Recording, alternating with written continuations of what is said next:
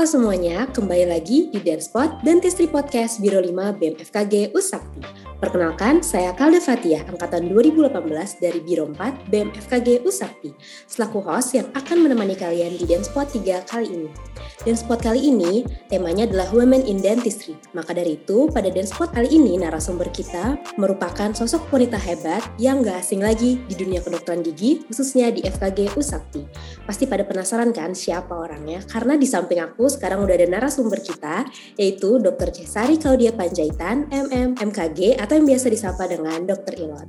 Hai dokter, selamat siang dok. Apa kabar dok? Selamat siang Halda, baik luar biasa. Salam kenal semuanya, nama saya Dr. Gigi Kesari Kaudia Panjaitan MMKG, benar sekali biasa dipanggil Dr. Ilot. Saya itu adalah uh, mahasiswi gitu ya, Fakultas Kedokteran Gigi Universitas Trisakti dengan sangat bangganya gitu ya. Saya mengumandangkan ini dan saya mahasiswi angkatan 2010 jadi nggak beda jauh ya usia jauh gitu ya, ya. umurnya ya dok. Nggak beda jauh. Dan 2010 berarti sekitar 11 tahun yang lalu saya masih menjadi mahasiswi, masih imut-imut kayak kalian sekarang gitu ya. Kalda gimana kabarnya? Alhamdulillah dok, sehat. Oh ya sebelumnya selamat Natal ya dokter kemarin. Terima kasih. Uh, pasti lagi sekarang libur ya soalnya. Iya, lagi libur Natalan nih kita. Pasti sekarang lagi sibuk banget ya dok, uh, walaupun kerja di rumah gitu ya dok sibuk makan ya. Kan lagi libur Natal ya pasti identik dengan makan gitu ya kan berat badan nih nanti. Iya itu satu garis lurus ya. Nah, ini pasti teman-teman kita yang lagi ngedengerin podcast kita hari ini penasaran banget uh, gimana cerita di balik kesuksesannya Dokter Ilot. Dan yang pasti ceritanya ini pasti akan menginspirasi teman-teman yang lagi mendengarkan Spot episode 3 kali ini. Jadi tanpa berlama-lama lagi, kita mulai aja ke sesi utamanya yaitu Q&A bersama Dokter Ilot pasti kan sebelum menjadi dokter gini pasti dokter pernah menjadi kayak kita nih mahasiswa gitu kan dok. Pasti dong. Yes, bagaimana sih kehidupan waktu kampus dulu gitu dok? Dan ada gak sih pengalaman yang gak bisa terlupakan gitu dok? Oke, okay, disuruh nostalgia ini ya flashback dikit gitu dong. Flashback sekitar 11 tahun yang lalu gitu ya mahasiswa. Saya tuh uh, kurang lebih pastinya sama ya uh, bahwa di kedokteran gigi itu uh, seperti kayaknya kok kayak lanjut SMA ya gak sih? Belajar aja kirain tuh kuliah tuh bisa santai nongkrong enggak gitu ya. Tapi tetap awal-awal kita kan ya uh, butuh adaptasi ya namanya dengan pelajaran kita yang di awal-awal mata kuliahnya tuh kayaknya penuh gitu. Tapi akhirnya seberjalannya waktu kita beradaptasi dan uh, kehidupan perkuliahan saya tuh nggak jauh dari yang namanya organisasi. Itu sih. Gitu. Jadi anaknya nggak bisa diem nggak bisa satu doang gitu loh kegiatannya. Jadi kuliah iya. Tapi pasti saat itu sambil organisasi yang lain yang pada saat itu saya bisa ambil tuh gitu. Contohnya uh, parlemen iya. Bem iya. Di kepresma juga iya. Seperti itu kira-kira Halda. Jadi balance ya dok antara kehidupan belajarnya terus sosialisasinya. Jadi semuanya seimbang biar nggak bosan belajar terus ya dok. Betul. Sama pacarannya juga jangan lupa. Dunia percintaan itu perlu ya kan oh, untuk bumbui gitu ya kehidupannya. Gitu. Nah, ini berarti kalau misalnya udah tadi udah cerita sedikit, kita udah bisa melihat uh, kehidupan waktu masih jadi mahasiswa tuh berarti menyenangkan gitu. Nah sekarang nih masih muda aja udah jadi dosen di FKG Usakti, kemudian aktif sebagai dokter gigi di list estetik dental klinik, kemudian sering jadi MC, terus uh, moderator dan bahkan menjadi narasumber di berbagai uh, webinar yang uh, yang tentang uh, kedokteran gigi kan pastinya. Nah, jadi bisa dikatakan Dokter Elot ini sekarang menjadi face of FKG Usakti karena acara FKG pasti ada Dokter Ilot gitu yang memeriahkan. Nah, gimana sih dok? Uh, caranya kan kalau tadi udah emang dari dulu aktif di organisasi. Nah, berarti organisasi ini dampaknya cukup besar ya dok sampai hari ini tuh membawa dokter bisa uh, apa ya menjadikan dokter uh, dokter ilot yang sekarang gitu dok. Oke, okay. uh, organisasi bisa membawa kita sebenarnya balik lagi ke diri kita masing-masing, Alda seperti itu ya. nggak uh, sedikit ya dari dulu zamannya saya bahkan sampai sekarang saya punya mahasiswa apa bimbingan akademik gitu bahwa ada ketakutan untuk berorganisasi, benar nggak sih?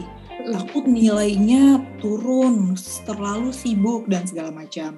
Tapi yang saya selalu uh, apa pikirkan gitu ya punya mindset sendiri bahwa semua balik lagi ke diri kita masing-masing. Bahkan seseorang yang semakin sibuk tanda kutip gitu ya, berarti uh, otaknya gitu ya, pemikirannya, uh, kreativitasnya tuh terus dituntut Jadi mau nggak mau dia harus bisa manajemen waktu dengan baik.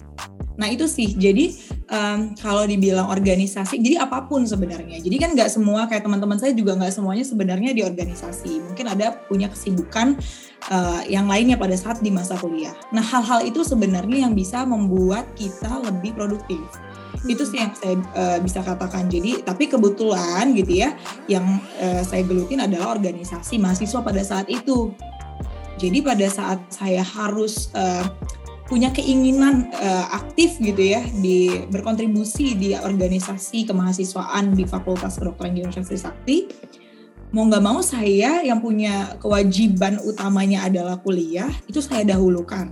Tapi saya juga mau nih yang saya ambil tadi ini saya bisa uh, berikan yang terbaik juga. Jadi mau nggak mau uh, diri saya menuntut diri saya sendiri gitu ya untuk bisa semuanya berjalan dengan seimbang. Nah, tapi lewat organisasi. Dan ya mungkin uh, apa ya namanya ya uh, sifat saya sendiri itu kali apa karakter saya sendiri itu kali ya yang buat saya ayo bisa gitu keduanya berjalan dengan baik. Seperti itu sih. Dan mungkin ya bisa jadi mungkin yang kayak kata Halda sekarang uh, mungkin jadi MC moderator saya juga nggak tahu sih ya kenapa bisa sampai ke sana ya. Uh, biasanya ada undangan segala macam diminta tugas seperti itu ya mungkin karena ada wadah gitu ya untuk saya berbicara gitu ya terlatih gitu aja sih ya memanfaatkan wadah-wadah yang ada pada saat saya mahasiswa dulu. Nah gitu, ini cukup menginspirasi karena untuk adik-adik yang pasti ngedengerin kan angkatan 2020-2021 nanti kan mungkin mau masuk uh, menjadi organisator selanjutnya gitu kan. Nah biasanya ketakutan mereka itu benar kata dokter, membagi waktunya itu. Padahal ketika kita menjalankan itu, sesibuk apa pun itu, pasti kita tetap bisa bertanggung jawab atas pilihan yang sudah kita pilih gitu kan. Nah, ini kalau flashback sedikit dok, kalau tadi udah organisasinya gitu kan. Nah, ini uh, tentang kuliahnya lagi dok. Uh, waktu jadi mahasiswa preklinik dok, kan tuh kita ada skills lab kan dok. Nah, dokter ini nervous gak sih dok kalau misalkan ada skills lab? Dan dokter tipe mahasiswa yang mana? Yang sekali ACC langsung di ACC sama dosennya atau yang berkali-kali sampai ya udah deh dosennya ACC deh gitu dok. Yang mana nih dok? Ini kalau soal akademis ya uh, puji Tuhannya sih kalau untuk akademis uh, saya ada di keluarga yang cukup dituntut untuk bukan dituntut sih sebenarnya. Jadi memang dari dulu tuh sukanya tuh kayak kalau nggak mencapai diri sendiri dengan nilai sekian nggak puas sendiri gitu. Jadi kalau misalnya ada sesuatu pengennya ya ambi gitu ya kali ya kalau kata tapi ambinya masih in a good way ya. Yeah. jadi masih kayak ambinya saya tuh untuk ke diri saya sendiri gitu. Jadi nggak compare dengan orang lain. Itu yang kalau diri saya. Jadi kayak oke okay, harus bisa harus yang terbaik. Saya tahu dengan matanya yang uh, kan bisa kita kasih contoh ya kalau skill saya ya dikasih contoh harus seperti itu ya ikutin kata uh, dokternya gitu ya. Kalau dibilang nervous nervousan banget. Saya tuh orangnya grogian banget. Jadi setiap nge-MC setiap uh, moderatorin orang dan sekarang pun jadi narasumber pun nervous pastilah gitu ya. Dulu inget banget skill set yang saya nggak pernah lupain uh, di OM, eh di OS sorry di OS dan di BM di OS itu uh, waktu ujian ambil nilai aja itu masukin siring ketutupnya aja itu bener-bener tangan tuh gini sampai akhirnya ke dokter Pujo. Ya sampai tremor saya sampai bilang ke dokter Pujo. Dong maaf saya nggak bisa masukin gitu ya. Karena bener-bener segrogi itu. Karena waktu itu kan ruangannya dingin juga gitu ya. Dan kita cuma berdua sama dokternya. Itu saya segrogi itu. Sebenarnya lagi saya nggak pernah lupakan saya ambil nilai ujian EXO apa ya kalau nggak salah. Jadi waktu itu di masa saya mahasiswa saya sempat jatuh di kosan teman saya di tangga akhirnya saya patah kaki tapi harus ujian saat itu. Nah itu salah satunya diri saya nggak mau uh, kalah dengan kondisi gitu ya kalah dengan keadaan. Saya harus tetap ujian saat itu jadi pakai tongkat. Pakai tongkat dan saya ujian. Kan harusnya kita posisi cabut ada yang berdiri gitu ya. Saya mau nggak mau duduk tapi dengan tongkat di kanan kiri terus saya juga uh, ambil nilai skill lab di sana. Ya seperti itulah. Oh satu lagi. Skill set yang saya nggak akan pernah lupakan adalah ketika kamu kamu udah online atau sempat offline gak sih? Uh, sempat online, eh sempat offline dong. Offline ya. Jadi dulu itu saya uh, tinggalnya agak lumayan jauh, ada apartemennya dari kampus, jadi terus naik busway. Nah busway waktu itu tuh macet banget, entah kenapa pada hari itu. Terus kan kalau misalnya kita lagi apa skill step itu kan dipanggil dan nama saya kan C ya, berarti kan di awal-awal tuh dipanggilnya.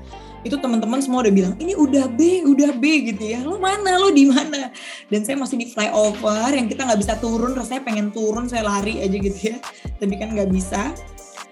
Itu mujizat apa gimana saya juga nggak tahu. Tiba-tiba nama saya ke skip aja gitu Halda. Tiba-tiba dari uh, teman saya Calvin jadi Charlie. Ya kelewat tuh kayak Sari ya. Kelewat tiba-tiba ya udah jadi saya udah karena kan tahu ya kalau skills lab nggak dipanggil nggak ada ya berarti nggak bisa ujian saat itu tiba-tiba saya udah nyampe itu udah mau uh, huruf yang K gitu yang terakhir terus saya baru datang kayak e, dok maaf saya belum dipanggil gitu ya. Padahal ya memang kelewat gitu ya. Teman saya juga bilang eh nama lo nggak dipanggil gitu. Udah itu skill lab yang saya beruntung banget ya pokoknya. Diselamatkan oleh Tuhan gitu ya diselamatkan oleh Tuhan bener Halda. Udah ketakutan. Aduh nggak apa telat nih. Taunya ke skip namanya tuh. Berarti berkah itu salah satu berkah dong. Banget. Jadi memang banyak faktor ya kalau di kedokteran gigi itu. Faktor X nggak nggak cuma pinter doang sih kalau menurut saya dok. Laki itu penting gitu kalau belum kalau kata mama saya kalau kata mami saya tuh selalu bilang eh, jangan pinter aja nah di sekolah ya. Pinter-pinter. Gitu ya. Jadi makna ya soalnya kalau dua Oke, nah selanjutnya nih kita beralih ke pertanyaan, uh, mungkin banyak yang nanya juga nih kan, pasti pada penasaran dokter tuh asli mana sih Jakarta atau dari luar Jakarta? Oke, okay, aku tuh asli dari Riau. Tahu Riau nggak, Halda? Tahu dong, Riau. Di Pekanbaru. Nah, eh, berarti kan menjadi mahasiswa rantau ya jauh dari orang tua, oh. sendirian tuh di ibu kota nih.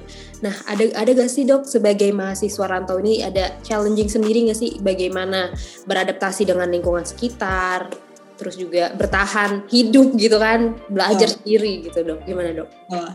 Jadi benar banget untuk anak rantau ya yang ada di sini gitu ya nanti yang dengerin bahwa pasti ngerasain homesick. Yeah. Itu hampir tiap malam telepon teleponan sama mama papa tuh nangis gitu ya tidur tengah malam bisa kebangun nangis telepon jam 3 pagi gitu gitu bisa bisa banget kalau ada orang tua di sana udah khawatir ada apa gitu ya padahal ternyata hanya karena homesick gitu ya. Uh, dan belum lagi kerasnya ibu kota ya sih Alda ya kejamnya ibu kota tuh beneran Alda.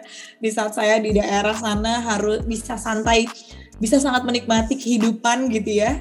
Oh ya cerita sedikit nih Alda. Dulu uh, pastinya papa mama saya tuh inginnya saya sekolah di uh, daerah di tempat tinggal saya Alda di Pekanbaru. Nah terus saya itu pengen banget uh, bisa berkembang gitu kali ya mikirnya ya. Namanya juga kayak enggak enggak saya tuh mau uh, sekolah di luar kota pokoknya gitu ya mikirnya di Jawa lah gitu. Jadi uh, makanya saya tuh pengen dokter gigi hmm. karena di Pekanbaru tuh nggak ada fakultas kedokteran giginya oh, jadi harus nggak ada ya? Iya. nggak ada di Unri adanya tuh uh, kedokteran umum. Walaupun tetap waktu itu disuruh daftar juga gitu ya.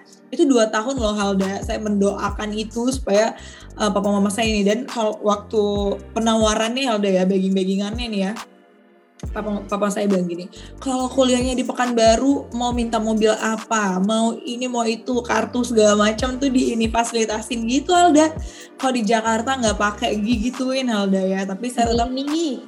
Iya, jadi saya tetap uh, men-challenge diri saya itu dia bahwa ya udah gitu ya, uh, saya mau tetap di luar gitu, saya mikirnya dan ternyata yang saya ambil ya kayak misalnya kita pulang libur semester ya Alda ya pulang itu rasanya kayak aduh nikmat banget bawa mobil nikmat banget makanan diurusin. Sedangkan waktu di Jakarta harus mikir makan apa lagi bosan makanan warteg di belakang kampus gitu ya Alda ya. Tapi ya itu tadi sih yang uh, harus menikmati prosesnya gitu dan bener banget ngerasa sendiri itu pasti ada gitu ya. Jadi untuk tapi untuk anak-anak rantau jangan berkecil hati gitu ya bahwa itu tadi bisa salah satunya dengan berorganisasi seperti hal dia bilang tadi. Kita punya banyak teman punya banyak kenalan dan itu tidak memungkiri kita tidak menutup jalannya kita para anak rantau gitu untuk survive di Jakarta gitu. Jadi memang harus berteman sama semuanya supaya uh, kita yang di rantau pun dan orang yang di Jakarta pun asli Jakarta juga bisa saling tukar informasi gitu ya Halda ya. Karena kan banyak sekali ya sebenarnya bisa kita dapatkan uh, baik dari yang daerah ataupun yang di Jakarta gitu sebenarnya jadi buat anak-anak uh, apa rantau nih jangan berkecil hati gitu kan Oh. peluang suksesnya berkembangnya tuh sama semua mau yang dari asal dari Marauke sampai Sabang semua sama gitu ya kan Eh, betul sekali. Jadi jangan, aduh kita jadi anak rantau. Nah biasanya tuh ada geng-gengannya nggak sih yang kayak Jakarta khusus Iya, sama yang rantau khusus. Nah ayo, Bener. ayo semuanya eh, membaur gitu ya. Karena kita bisa saling mendapatkan apa ya benefitnya, saling dapat kenalan dari mana-mana tuh seru banget loh. Seru banget gitu ya. Jadi one day kita nanti yang anak rantau balik lagi ke daerahnya gitu ya. Yang Jakarta tahu-tahu malah ke daerah temen yang dari daerah. Itu kita bisa saling eh, apa yang namanya bertukar informasi gitu ya. Jadi memang eh, belum tentu yang eh, anak rantau pokoknya jangan berkecil hati deh. Tetap semangat walaupun ada di ibu kota gitu. Karena emang bener sih, ibu kota tuh tahu kejam ya. banget tuh bener sih Alda. karena kita nggak tahu ke depannya bahwa kita anak rantau taunya kita bisa berkembang di Jakarta kita bisa buka klinik besar ya kan terus Betul. teman-teman kita yang dari Jakarta ternyata buka klinik di kota asal kita ya kan Betul. Jadi kita bisa tahu-tahu dapat jodohnya dari eh, asalnya kita kayak gitu-gitu tuh terjadi banget loh Halda. Jadi makanya ayo semuanya eh, yang dari Jakarta, yang dari mana pun saling berteman gitu ya, saling eh, berbagi begitu. Mungkin kita move lagi ke pengalaman organisasi ya dok.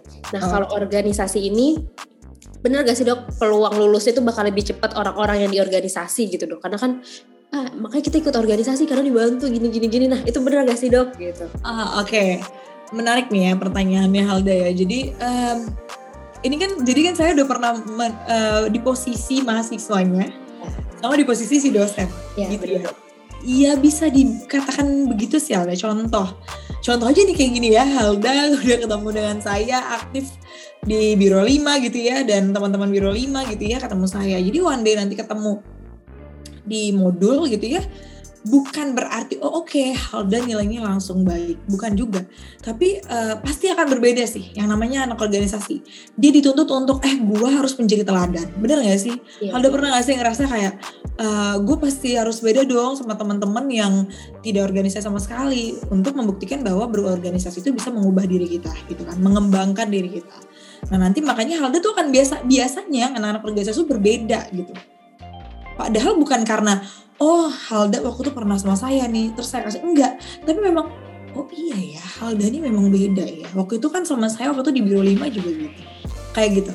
Ada nilai apa ya? Ada nilai tertentu yang nilai tambahnya itu benar itu benar sekali tapi bukan berarti karena dia anak organisasi di tambahan nilai enggak salah tapi karena dia sudah terlatih sudah berproses di organisasi ketika masuk di dunia akademis itu ketemu dosen ketemu teman-temannya lagi berdiskusi lagi ada tugas bersama gitu ya menghadapi case-case-nya itu beda gitu dan dia biasanya nonjol Iya.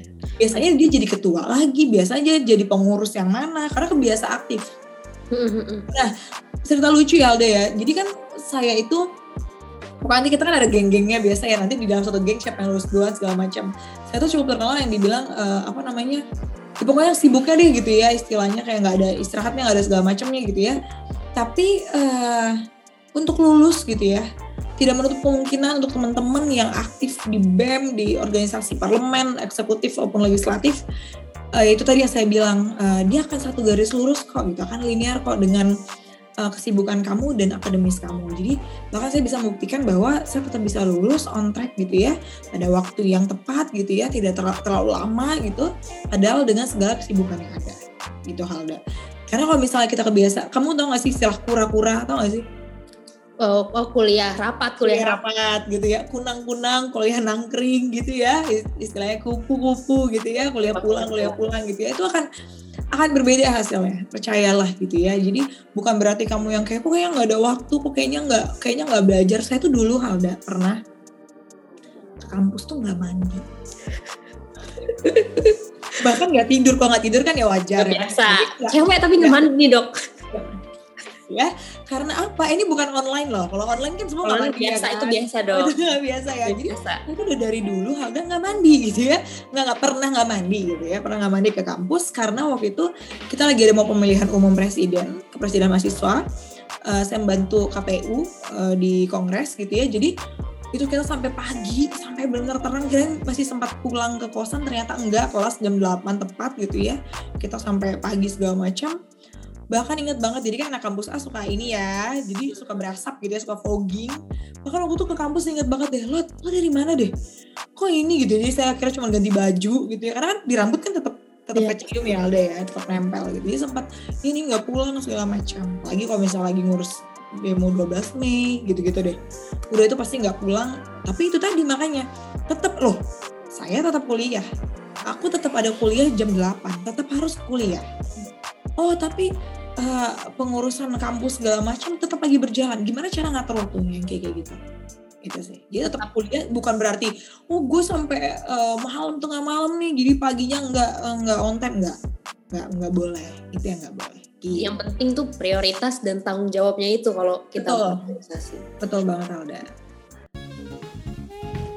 Dance FKGU Sakti.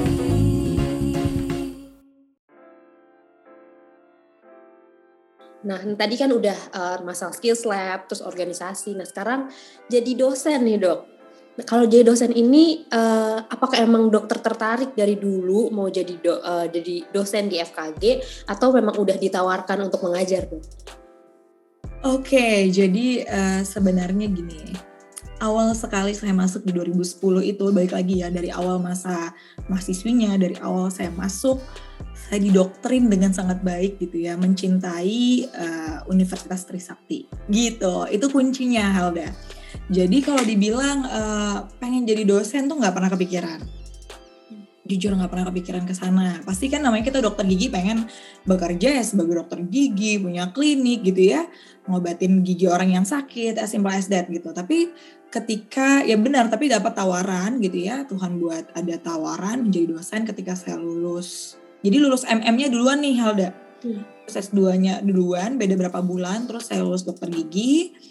Berapa hari kemudian langsung ada tawaran untuk uh, apa diminta untuk menjadi dosen di kampus kita seperti itu sih jadi kayak memang udah jalannya juga dan memang saya sangat mencintai Trisakti tadinya tuh di awal tuh memang kayak pengen gimana ya cara saya bisa mengabdi ke kampus ini gitu. Tapi nggak kepikiran lewat sebagai dosen. Kan banyak cara ya banyak cara banget gitu. Tapi nggak kepikiran untuk jadi dosen.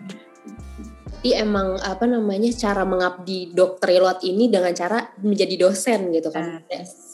awalnya diajari nama dosen FKG sekarang mengajari mahasiswanya gitu. Iya. nah kita maju uh, dengan keadaan yang kita sedang hadapi bersama-sama ini dok, pandemi COVID-19.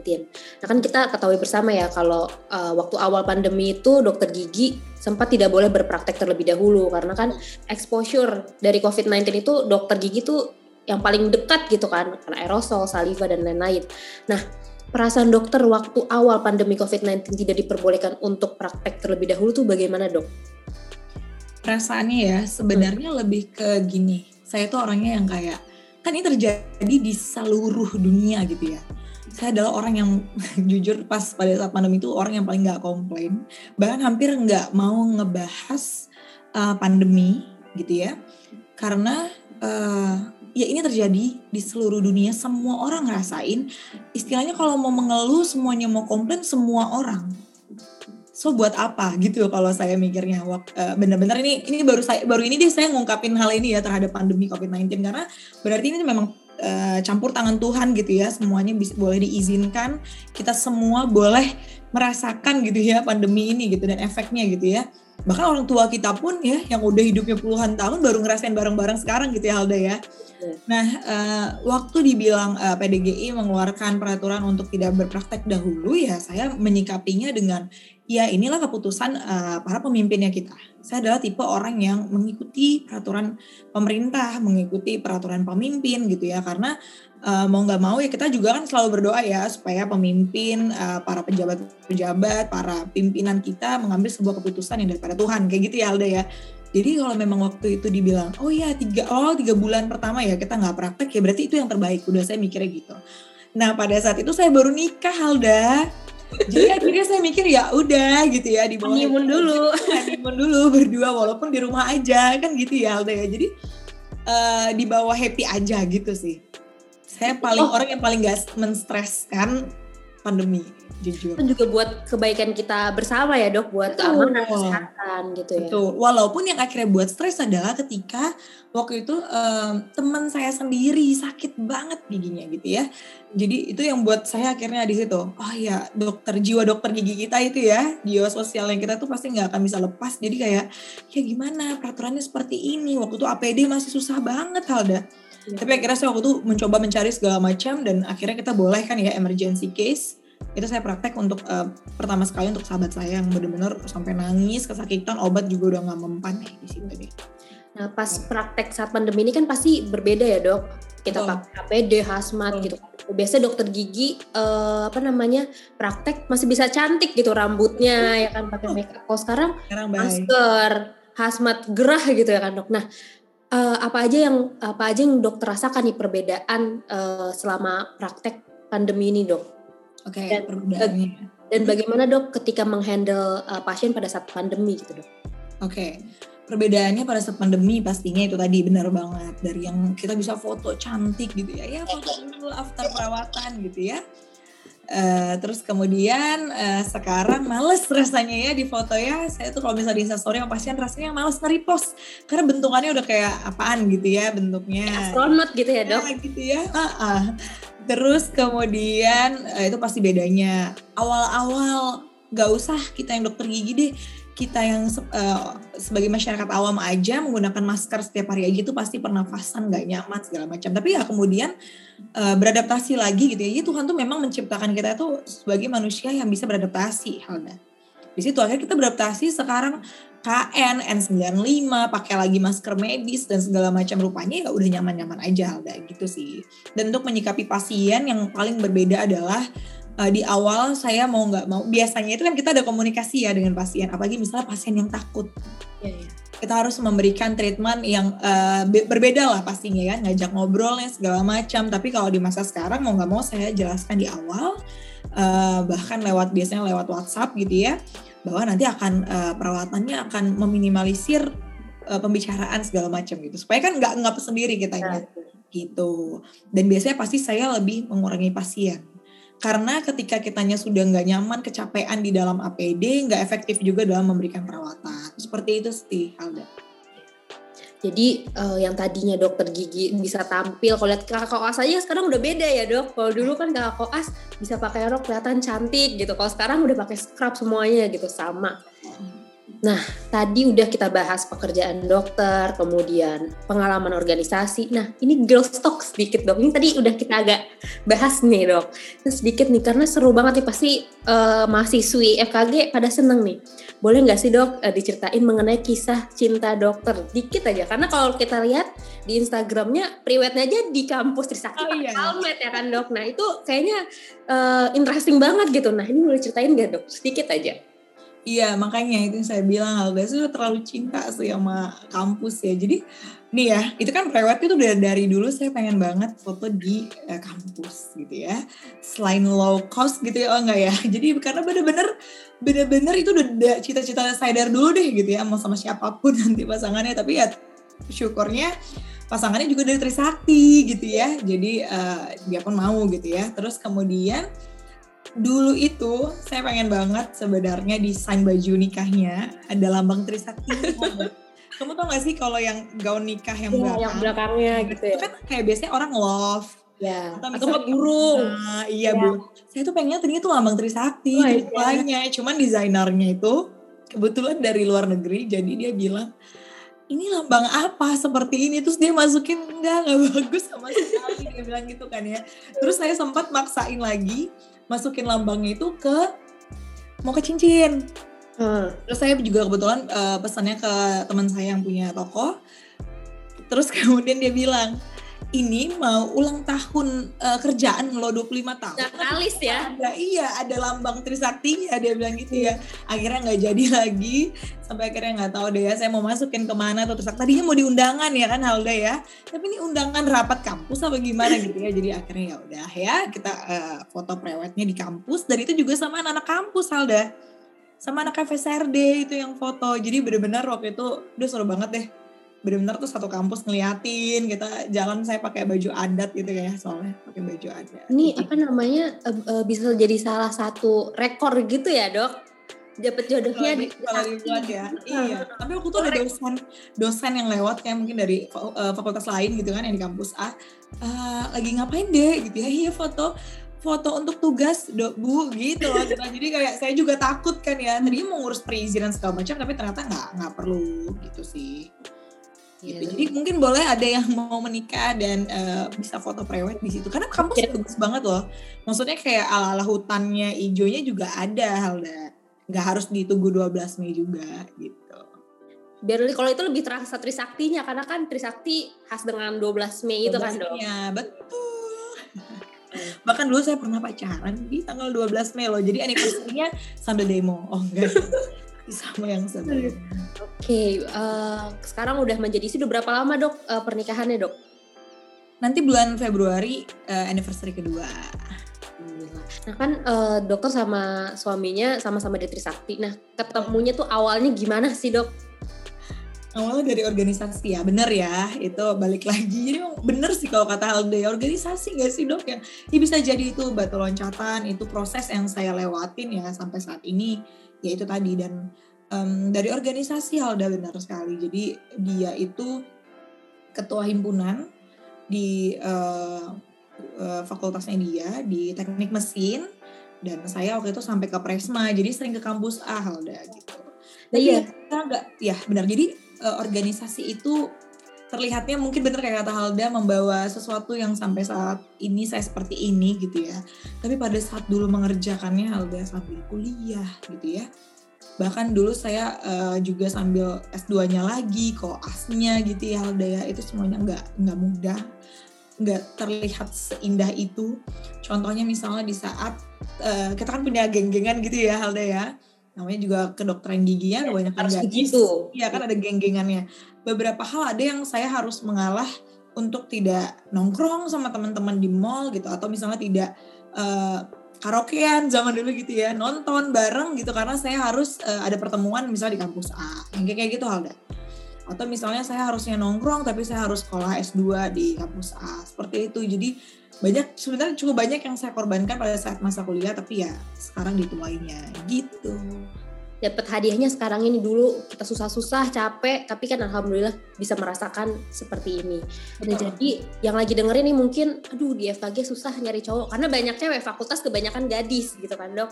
Dia udah coba berorganisasi di luar kampus B gitu. Salah satunya dapat buahnya jodoh gitu kan. Aduh, pengalaman organisasi tapi jodoh gitu Nah di dalam kehidupan uh, pernikahan nih dok, kan pasti hidup perempuan nih apalagi dokter sibuk praktek, terus ngedosen, terus lagi uh, belum lagi ngurusin masak gitu kan dok. Nah kalau dari dokter sendiri, uh, gimana caranya dokter uh, membagi waktu itu bisa balance semuanya gitu dok? Oke, jujur ya nggak mudah. Uh, jujur ada yang namanya apa ya?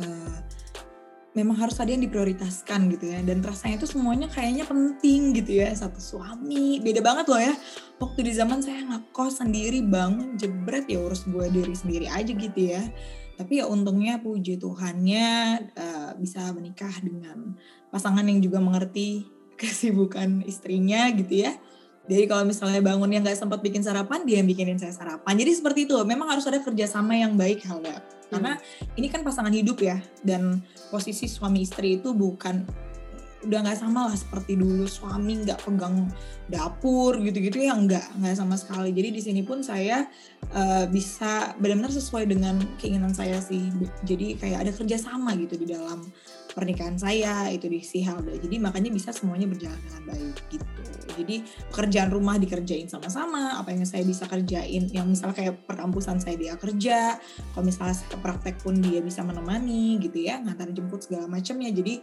semuanya diusahakan sedemikian rupa deh gitu. Nah, kayak ini nih saya mau praktek habis ini kan ya. Nanti suami udah selesai kerja dulu, baru nanti kita pergi bareng. Dia tetap ada berduanya gitu ya, walaupun sambil bekerja.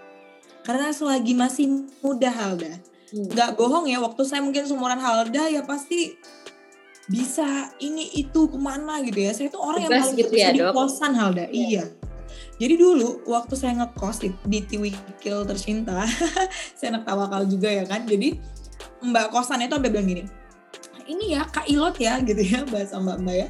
Ini ya Kak Ilot ya, e, kalau udah di kosan tuh berarti tandanya lagi sakit. Gitu Halda. Dia emang gak bisa diem lu ke mana-mana bebas. Dia hampir nggak ada di kosan gitu ya, gitu. Jadi makanya uh, sekarang bahkan ya jauh lebih banyak di rumah ya karena itu lagi pandemi tadi ya ya. Gitu kan. Setelah kita ngobrol banyak tadi, juga tadi dokter udah sebutin uh, apa S2, terus juga apa koas kayak gitu. Berarti kan udah uh, banyak lah achievement yang sudah dokter dapatkan. Nah, kira-kira masih ada lagi nggak dok uh, goals atau pencapaian ke depannya yang ingin dokter raih dalam jangka waktu dekat ini mungkin? Dan menurut dokter, bagaimana sih caranya mencapai goals tersebut atau mimpi-mimpi yang kita inginkan gitu dok? Oke, okay ini sekalian memang masuk 2022 ya. Iya udah. Belum beberapa hari lagi nih. Belum ditulis. Resolusi saya lah ya istilahnya ya. Apa yang saya istilahnya mau capai lagi gitu ya. Jadi ya banyak hal, banyak hal sekali hal udah um, apa ya.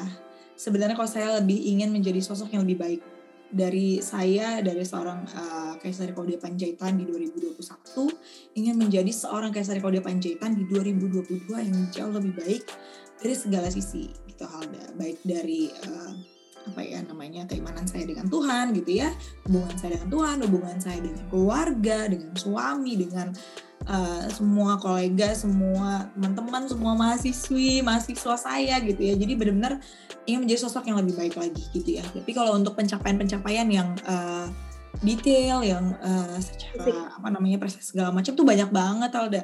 Bahkan saya tuh mau pencapaian saya yang kalau misalnya benar-benar detail ya, pengen olahraga secara rutin dan minum air putih. Udah itu udah itu udah sesimpel simpelnya saya karena saya cukup kurang minum air putihnya Alda.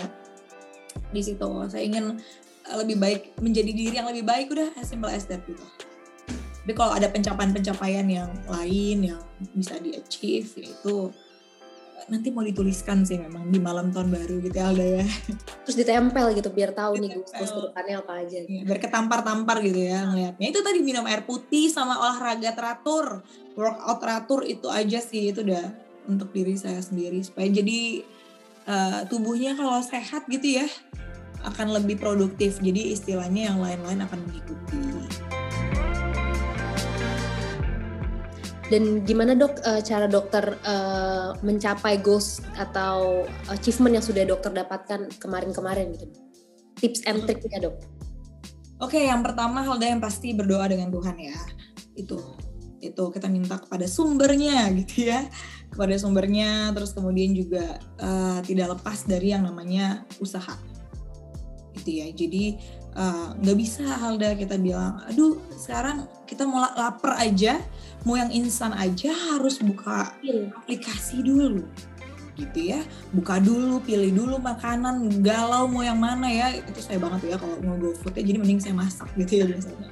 Gitu. Jadi eh, nggak uh, bohong um, waktu terus berjalan dan selagi masih muda itu sih ya untuk teman-teman semua uh, teman-teman mahasiswaku tersayang gitu ya. Selagi masih muda dipakai waktunya sebaik mungkin. Gitu ya. Yang istilahnya suka games gitu ya. Bermainlah uh, menikmat nikmatilah gamesnya gitu ya. Tapi itu bisa membawa sesuatu hal yang baik nggak ya di ke depannya gitu. Uh, makanya kayak saya bilang waktu itu saya waktu masih masih kayak kalian saya pakai waktunya sampai kayak jadi saya dulu tuh punya prinsip gini uh, hal Halda. Tidurlah semalam mungkin bangunlah sepagi mungkin. Itu saya dulu hampir tidak tidur dulu. Tapi ya mulai kesinian karena ya itu ya usia bertambah mau nggak mau mulai baca jurnal mulai baca eh, tentang kesehatan bahwa ya 7 sampai 8 jam harus terpenuhi. Nah itu sekarang juga eh, saya sekarang lagi coba ikutin itu tuh hal. Jadi makanya kunci kesuksesannya apa ya yang dulu dulu saya bisa achieve sekarang adalah dulu ya, ya jujur tuh kurang tidur banget itu benar hmm. jadi benar-benar uh, berdoa terus usaha giat mungkin itu sih halnya karena anaknya juga nggak bisa diem sih ya jadi kuncinya itu sebenarnya kalau dibilang klise ya memang itu ya kunci dari kita mencapai sesuatu.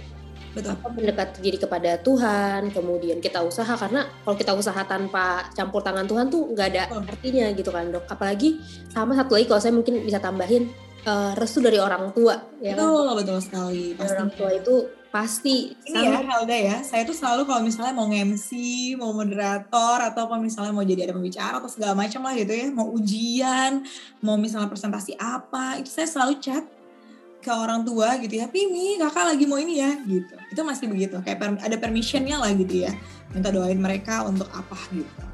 Nah, doanya paling aja tadi kan karena kita kan sempat saya sempat lupa tadi biasanya gitu. Atau misalnya saya nanti biasanya foto kakak tadi habis ini loh gitu ya. Nanti tonton ya karena kan biasanya ya sesambilnya mereka nonton gitu ya kan itu ada doanya mereka pasti mereka kayak aduh eh, semoga anak saya sukses segala macam ya kayak gitu ya. Benar-benar sekali. Nggak lepas dari orang tua dan juga karena saya sudah bersuami nggak lepas dari support eh, suami saya ini nggak kerasa sebenarnya dok kita udah ngobrol-ngobrol Iya. berapa ya? Nggak mau hampir sejam mungkin. hampir sejam Eh, karena seru banget, karena relate banget sama kehidupan eh, kita sebagai mahasiswa gitu kan. Nah, s- apa sebelum kita mengakhiri Dance Spot episode 3 ini sebagai closing statement, boleh dok sharing kata-kata penyemangat untuk semua pendengar yang lagi dengerin eh, Dance Spot ini. Siapa tahu eh, kita bisa terinspirasi dan termotivasi juga eh, untuk menjadi the next Dr. Elot in the future. Ya, silakan dokter. Ya, jadi yang saya selalu dari ini sama benarnya kayak Halda, Halda bilang tadi dari orang tua eh, papa saya sih ya papi saya selalu mengingatkan bahwa apa pun juga yang eh, Ilot perbuat gitu ya apa pun yang Ilot lakukan gitu ya di mana pun kepada siapa pun gitu ya eh, papi saya selalu bilang perbuatlah itu dengan segenap hati saya gitu ya seperti untuk Tuhan dan bukan untuk manusia itu Halda jadi ketika kalau kita mau kasih ke manusia, saya ngeliatnya misalnya Halda nih, duh podcast sama sama mahasiswi, bener nggak sih istilahnya? Duh saya nanti nggak, ah biasa aja deh atau ah buat anak-anak ini ah buat gitu ya istilahnya. Akan berbeda kan kalau misalnya nih, oh yang datang Jokowi, oh saya akan enggak. Tapi ketika kita eh, melakukan apa pun itu, hal sekecil apa pun itu, tapi kita anggapkannya ini selalu untuk Tuhan ya kita gitu ya ya. Pasti kita mau kasih yang terbaik gitu. Jadi istilah ini ya, hari ini podcastnya make upnya ini sama nih. Kalau saya jadi jadi pembicara di mana atau kemarin pas akreditasi jadi apa akan sama. Saya akan kasih yang terbaik karena ini sama-sama untuk Tuhan saya lakukannya dan dengan segenap hatinya saya. That's it Halda. Itu yang selalu saya pegang dari dulu ketika mau melakukan apa pun papi saya, orang tua saya selalu mengingatkan itu dan itu yang saya terus pakai. Itu juga yang saya ingin ingatkan kepada teman-teman mahasiswa semuanya. Ketika kalian jadi mahasiswa, kerjakanlah tugas-tugas kalian sebagai mahasiswa gitu ya tantangannya prosesnya sebagai mahasiswa dengan hatinya kalian gitu ya selesaikan dengan baik eh, pertandingan yang kalian baru mulai ini gitu ya. Eh, selesaikan dengan dengan baik dengan campur tangan Tuhan dan orang tua juga gitu Halda. Nanti karena akan ada the real life di depan sana yang juga menunggu yang sudah menunggu kalian dan itu juga kan kalau misalkan sudah latih dengan mengerjakan segala sesuatu dengan hatinya kalian ke depannya pada saat mengerjakan sesuatu pun di real life itu tantangannya beda banget Halda. Beneran deh Hmm. beneran kalau kalian dengar eh, kakak-kakak kalian gitu yang aduh enak banget enakan kuliah deh gitu ya. Enakan lagi SKG yang koas bilang enakan SKG gitu ya. Yang udah kerja dokter gigi enakan koas gitu ya. Karena ya udah kerja aja gitu ya tanpa harus mikirin cari duit segala macam gitu ya. Jadi eh, apa pun yang sekarang kita lagi kerjakan lakukan dengan hati kalian seperti untuk Tuhan untuk manusia. Itu sih Halda dari saya. Ya, jadi semua teman-teman uh, kuliah mau apa pun itu lakukan segala hal dengan segenap hati dan untuk Yes. kita dedikasikan untuk Tuhan bukan semata-mata untuk manusia gitu ya. Nah, terima kasih banyak Dokter Ilot karena sudah hadir dan uh, sudah menyempatkan waktunya, sudah berbagi pengalaman dan cerita yang sangat memotivasi kita. Semoga pengalaman-pengalaman tadi bisa jadi motivasi untuk mahasiswa FKG Usakti khususnya untuk ke depannya yang mungkin lagi bingung ke depannya mau jadi seperti apa, lagi jenuh sama dunia perkuliahan, lagi libur, aduh bentar lagi ntar kuliah lagi gitu. Tapi dengan mendengarkan podcast ini semoga ke depannya bisa jadi semangat lagi.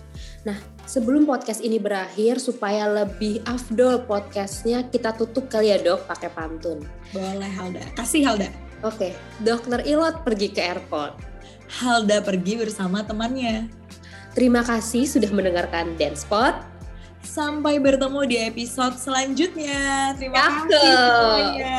Thank you, thank you Halda, thank you semuanya. Semoga bermanfaat. Mohon maaf apabila ada kata-kata yang tidak berkenan ya. Terima kasih dok. Terima kasih.